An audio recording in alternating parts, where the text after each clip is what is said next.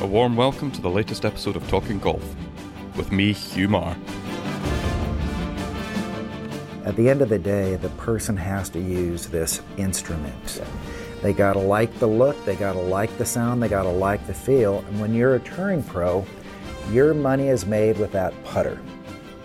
You're gonna use that putter more than any other club in the bag, and you better darn well like it. Welcome back to Talking Golf, and I'm delighted to say that someone I've been trying to get on the show for a long time is Scotty Cameron, and I'm sat here in his studio in California, and wanted to hear a little bit about his journey as a golf club designer, putter designer. Where did it all begin, Scotty? Well, Hugh, thanks for having me. No, it's a pleasure. It's great to have you. Thank you. We were just talking about friends and how people meet and through golf. Hugh and I met through Paul Casey, who has been a friend forever, and met him through Peter Kostis. Yep. So it's funny how things come to be. Both have been on the podcast. Really? Yep. Really? Both great people. Yes. And I enjoy hanging with nice people, fun people. A lot of people ask me, hey, who was the greatest guy you ever worked with and who was the worst guy? But I've been around quite a long time, and I've met some wonderful people. But Paul Casey, as we played Hugh last year, is a genuine gentleman of a guy. And boy, can he play the game. Oh, yeah. He can certainly play the game. Holy cow. I was impressed. But putters, my studio here. Hugh, thanks for visiting me. I have a new line coming out, and nobody's ever seen it. And main reason is the competition is around this territory here of Carlsbad, and technology's gotten so good with cameras and taking photographs, and by the time I want to hit the market with this at PGA Trade Show in January, if it's compromised and seen, it can be knocked off, and it can be in the public's eye prior to me bringing my own product out. Such as the competition in the industry now. Yeah. So you can go to a trade show in January. The big one is in Orlando, Florida, the PGA Trade Show. That's where we introduce new products. But then they normally get released right before the Masters, let's say April 1st. Yep. So you've got, 3.5 months there of taking a picture and introducing to somebody hitting the market before you with cameras, and can be sent overseas via a text, an email. So I'm very secretive about this, but today is the first day that we are bringing out this new product. Now, I've been showing ideas and thoughts, but not a finished product, to touring pros coming through the studio, picking their brains of, they come here to learn what's best for them, and what's the ball doing, and what weight should I have, what length should I have. Are my arms long? Should I use a shorter length putter? And if I do so, where are my eyes? And simply, we can answer those questions. We've been doing it now 25 years in the studio here, and we have all the technology and cameras. So we listen, we don't push. Wherever they want to go with this, we go. We're not pushing, we're not selling, we're not promoting. What are we going to do to make you better? And it's not me, it's you, but how can we dial in a putter towards you? So you presumably design initial concepts, and then as the players come through here, and you have players of all standards coming through here, from elite junior players to the very best in the world, their opinions help you refine the product to the point where it becomes something that at some stage you may or may not introduce to the market? Would that be a... Very much, because I have thoughts. I'm a dreamer, inventor, I'm an avid golfer, and I have thoughts. And it's funny, when I had one a while back come in, and he took me by surprise, Rickie Fowler. He was saying some things that I had in my mind, but I didn't think that most golfers thought about it. For example, face height of a putter. My personal design opinion is, if it's too tall, it's cumbersome. If it's too shallow, I feel like I could top it. Yep. So the face height, what is optimum and why? But he made a comment, and it stuck with me. It was, if the face is too shallow, I feel I have to come up on it to hit it in the center sweet spot. Okay. If it's way too deep, I feel I have to forward press it and close the face downwards to hit the center of the face. So face height is critical. Okay. For a visual. Would that be something that you would see changing from player to player? Not so much. Because presumably the deeper the face, the more the height, the more loft you see. Correct. Which would then result in you feeling, or the player feeling, that they have to forward press it, deloft that to middle it. Right on track. So as a putter looks a certain way, it makes the golfer do something with it. And a lot of times I try to cheat the eye of making you do something that you normally, for example, if you had a driver and it was a square and you had a big heel on a driver, it would make you take it back more square or outside. Yeah, definitely influence the light. Shaving that heel allows you to get it to the inside and get on the proper plane. So forget about the feel and the sound. First, you have to look at it. And first, when you pick it up, you got to kind of like it, or else you're going to put it down right away. So the goal is from the look, then you pick it up. Okay, kind of got you going. The look is important, but the feel of the grip. The feel of the grip has to match the head. Because if it's way too big or way too small, your first reaction from that feel is, I don't like this. So you never want a grip to be the first thing that's a negative reaction. So I've worked on a new grip for this new line of putters that is quite unique. I find ideas from everywhere. I'm walking through a Home Depot, and I was buying a new hammer for my daughter's new condo. And so I'm buying her a set of tools, and I was picking out a hammer for my daughter. And this hammer had a pistol grip in it, and it felt so good. Some of the old putters in the old days had pistol grips, so it's nothing new whatsoever. But it reminded me of old great grips from a hammer. So it's 8:30 in the evening, I'm walking through Home Depot in a putting stance with a hammer in my hands, and I'm security probably in the camera thought I was a whack job.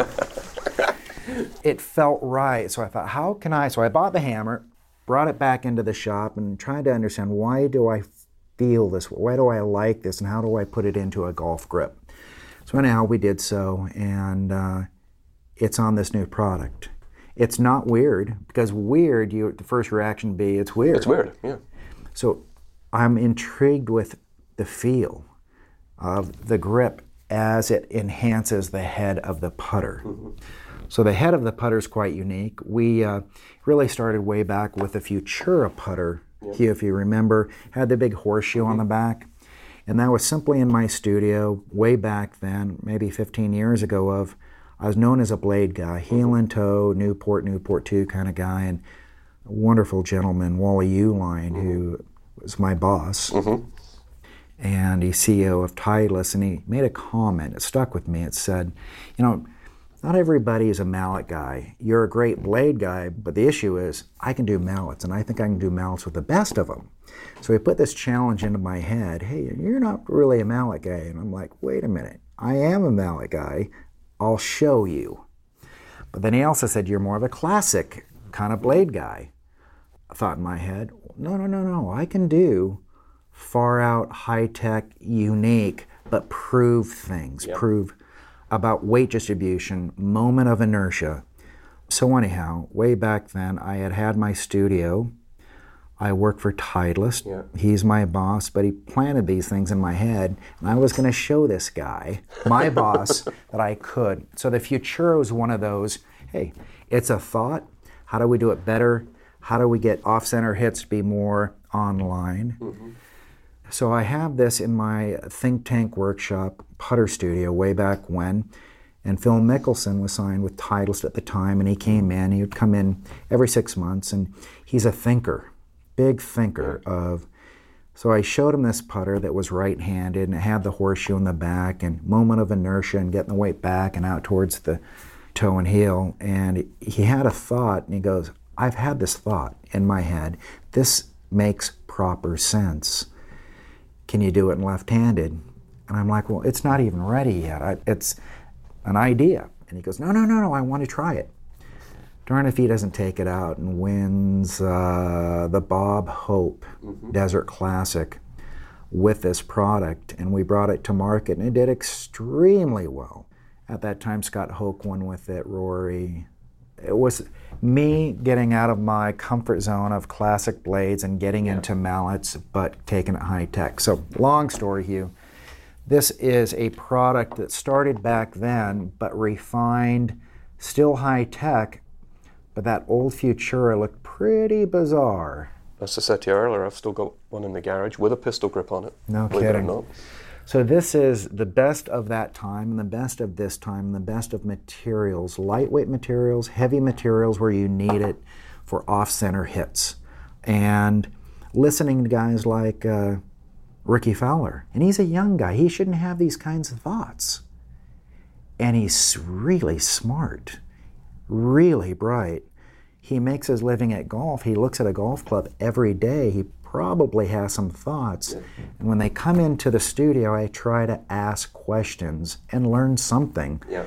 So this was some of his thoughts and a lot of players' thoughts. And through the year, I've been asking these guys when they come back in, hey, is this a height? So the height of the face, but the top line, is it rolled? Because if it's rolled, it melts to the ground. But if the top line's flat, it looks like a brick, and it's not very appealing to the eye. Yep. So it's sharp and blocky and clunky versus rolled, soft, roly-poly.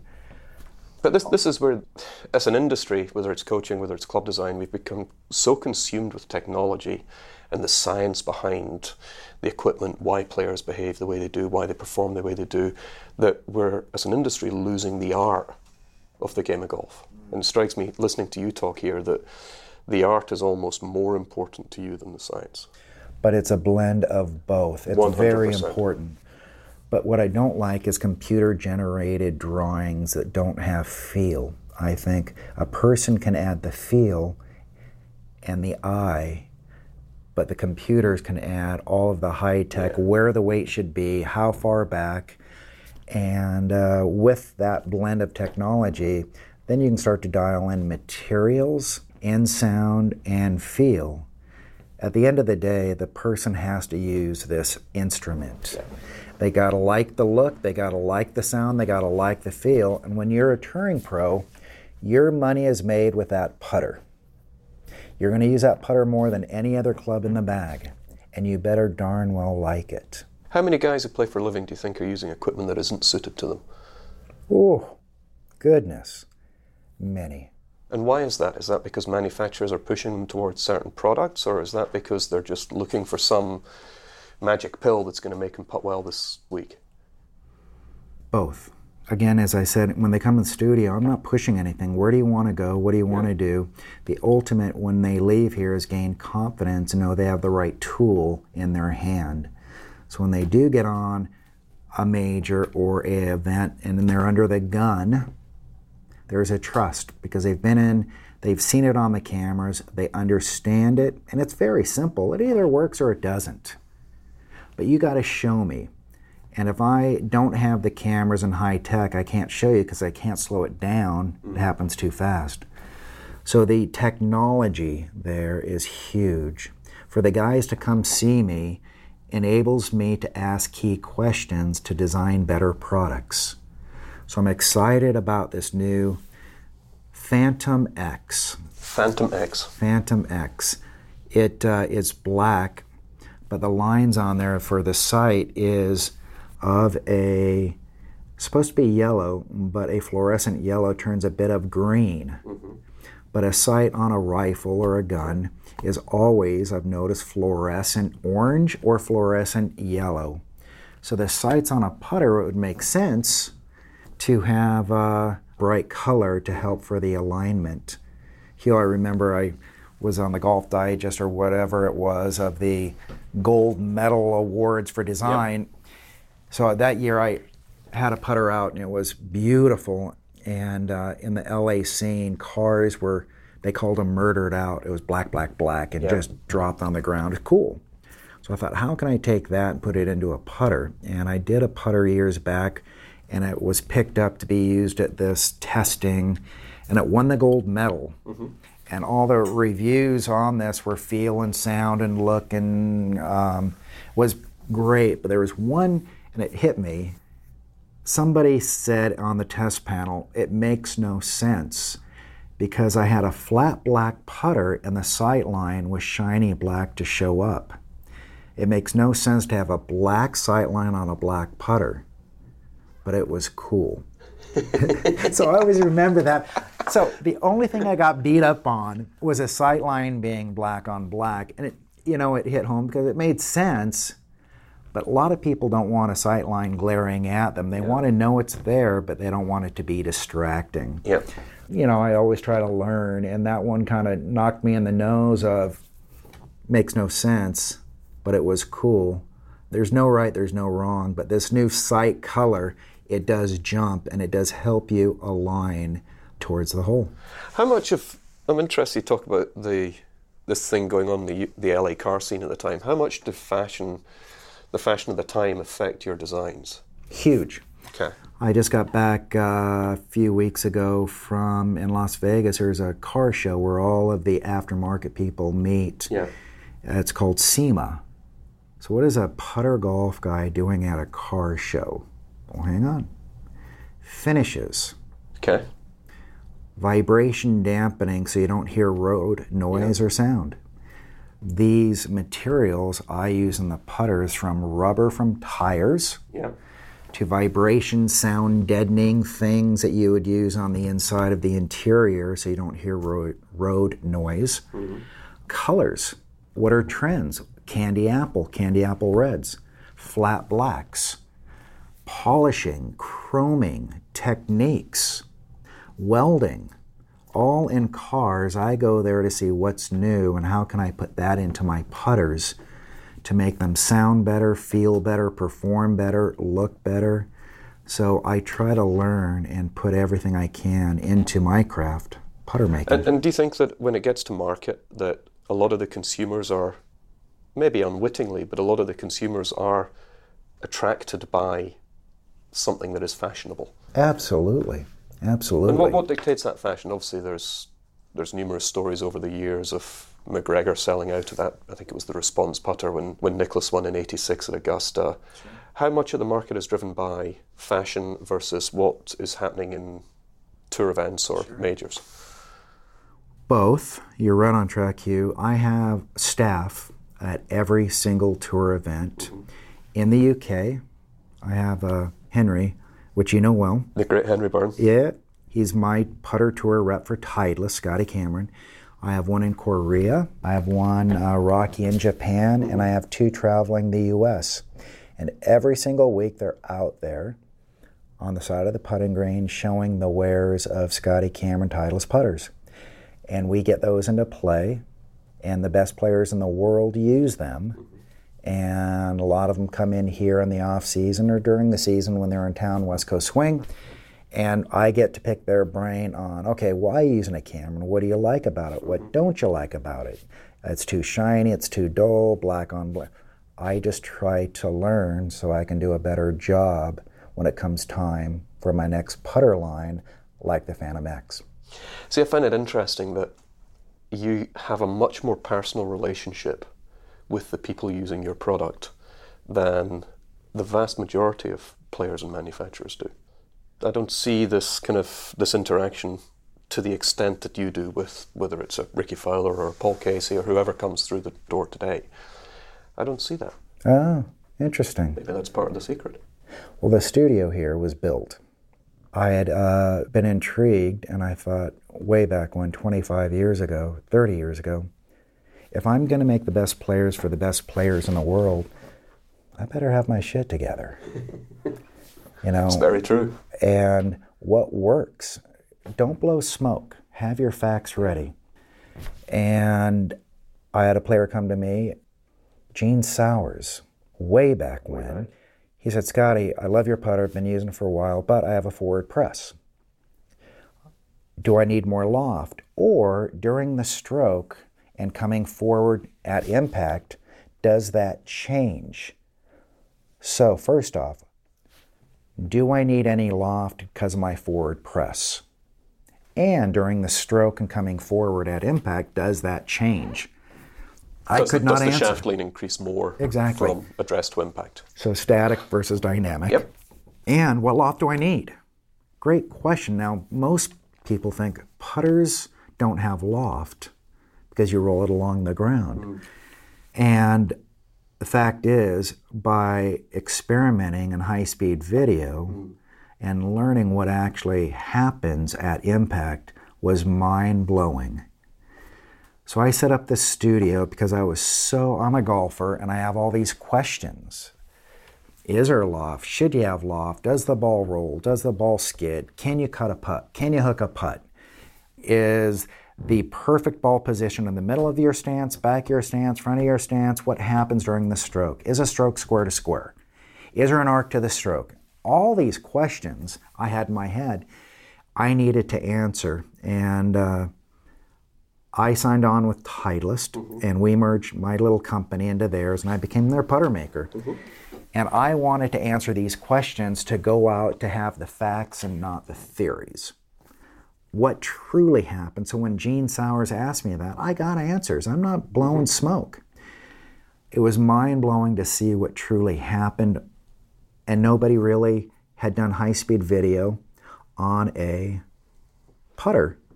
So simply said, I call it the art of putting. It is the player affects the putter, and the putter affects a golf ball backwards. The ball is affected by the putter, and the putter is affected by the player, and how do they come together? Where's the perfect ball position? Where is the shaft angle at address, shaft angle at impact? Is there a release to the putter? Is it square to square? So the best players came in because it was word of mouth. I've never advertised, and it was mind-blowing to them of getting the facts. So Titleist, when I signed with them, I had these thoughts, and they were able to fund, at the time, a young kid with a dream of wanting to know more. And through the years of opening this studio, I can tell you all you want, but for you to see it is massive. In your head, to understand it, it's so simple if you have the right tools to show them. So Titleist has been a huge, it's been a great company to work with, to work for, but they've allowed me to dream, and I'm a dreamer, I'm a design guy, and I'm a doer. I'm still intrigued with how can I do this better. Okay, so let me ask you a couple of questions now. But if you wake up at 3 o'clock tomorrow morning with a new idea, which I suspect has happened many times over your life, what's the process that takes that idea from you waking up in the middle of the night to getting a prototype that players can give you feedback on, can comment on, can start to use? So I can come the next morning, and in my putter studio across the way, I have the barn, which is my tour department. I have milling machines. I have lathes to turn round parts. I have welding. And it starts with a thought. So that thought at 3 a.m., I can hack this together. It's not pretty, but I can take that theory I had at 3 a.m. and get it where I can putt with it in the studio within hours. Again, I just need to prove a point in my head because I have a thought. And then after that, if it works out that it's correct and take it further, then I sit with my engineers and then say, okay, this is what I want, this is what I'm thinking, this is what I need. Then we get it onto the computer. Then we can send it out, put a block of steel onto the mill. So I can do it by hand, or I can do it through computerized CNC milling machines. Really, at that point, I just want to prove a thought, because if there's something there, let's put it into a product that I can share with a player. So then we go from the block of steel to making a few samples or prototypes. I call them experimentals. And then I'll call up some friends and say, hey, I got a thought here. Tell me your thoughts. Am I crazy? And then they use it and play with it and say, okay, love this, but what about this? What about that? So yeah, it turns from a thought, from a hammer, that turns into a grip, that turns into a, not the product, but an enhancement to the product, being the grip versus the head. And that can be turned around in next to no time. Nowadays with computer milling machines, yes, but the thing that a lot of people don't know, the tooling to hold that block of steel at the angles of the sole of the toe, of the heel, of the top, of the back. So the blocks have to... I've never made a putter overseas. I've always made it in the U.S. And that continues to be the case? 100%. So people say, well, why is it so expensive?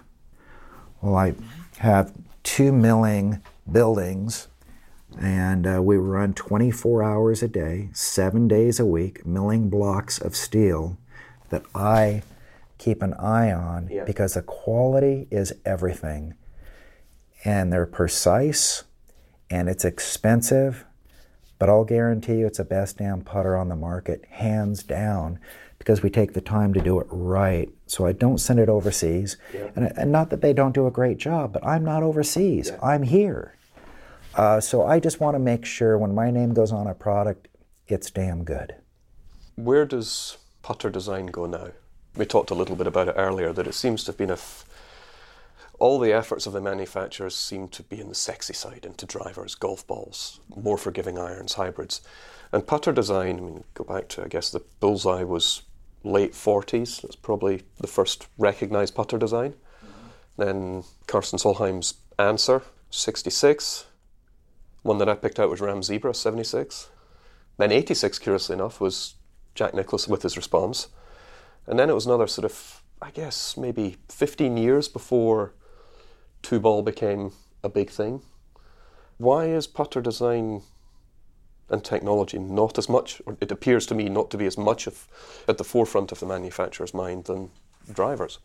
Well, yeah, absolutely. The putter, back when I got into this, and some of the products you had mentioned are great products, but also you mentioned those products, how they get popular, really on tour. Yeah. So the bullseye, what's funny, it was designed by John Reuter. That's right, yeah. And he was a putter guy. He was head of the PGA in Scottsdale, Arizona. Golf guy, 64 years old, whittling on his porch with a bar of brass because it was soft enough that he could whittle to get a shape. And the round area in that bullseye putter is his round tail file that he got weight out of, so he could balance that and get weight out of the back, so he could balance it and get the sweet spot in the center. I'm intrigued with the history of how they do it then, why they do it, and can I do it better? So I'm intrigued with the classics. But I was then hired to follow up the John Reuter bullseye. Wally Uihlein, we talked about, hired me to take the... John Reuter had passed away quite a few years ago, and he says, he was our putter guy, we need another putter guy. He knew Peter Kostis. Yeah. Peter Kostis said, I just got a putter from this young kid in California. He gets it. So Wally Uihlein gave me a call, came out to see me, and it's how funny how things come around. But Peter Kostis was a big influence on me and Titleist and where we are today. Amazing, isn't it? Such a small world. So we're next for Scotty Cameron and putter design. Well, I'm intrigued with materials. And the problem is, Hugh, that materials are costly. And the problem there is, I don't like to be limited to design something from costs. I'm one to say, okay, forget about the cost. How can we design the best? Then when we design the best, how can we afford to bring it to market? So I like to design cool stuff, and a lot of those things that get too expensive, I have a gallery in Encinitas and one in Tokyo where we have some cool stuff. But to market for the average pro shop, they're limited on how much they can sell products for. So we figure out, instead of carbon fiber, we can do aluminum. Mm-hmm. So the weight ratio, so we try to get creative. We have to bring it at a certain point. So materials are huge, but we have new rules of the USGA 2019 January, and I've been studying the books on putters because I want to stretch the limits and I want to be barely legal. But they are governing what we can do, how far we can go to keep the game a gentleman's game and on track, and I respect that. But I think as a putter guy, my job is to stretch those limits, barely be legal, and that's going to be in the future. Materials, weight distribution, but remember, you can't go too far because you have the USGA you got to account to. And as materials get better and computers and programs and milling machines get better as we go on, I wake up on every Monday morning and I'm excited to come to work with who I'm going to meet like you, mm-hmm. who I'm going to talk with like a Rickie Fowler's coming in this Friday. And what are we? We're on a Wednesday and he's in 2 days, and the stuff we talked about 6 months ago, he's going to know that I listened because I'm going to hand it to him and he's going to say, I didn't think you were.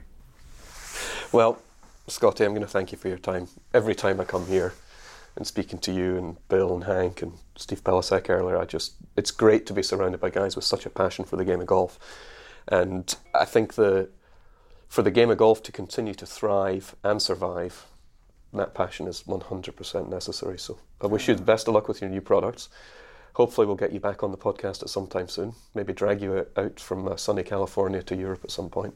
Yeah. Boy, I love hanging out with golf guys, and everybody has their own thoughts and opinions, but I enjoy hanging and talking golf with you, Hugh. Thank you. Thank you very much, Scotty. Take care.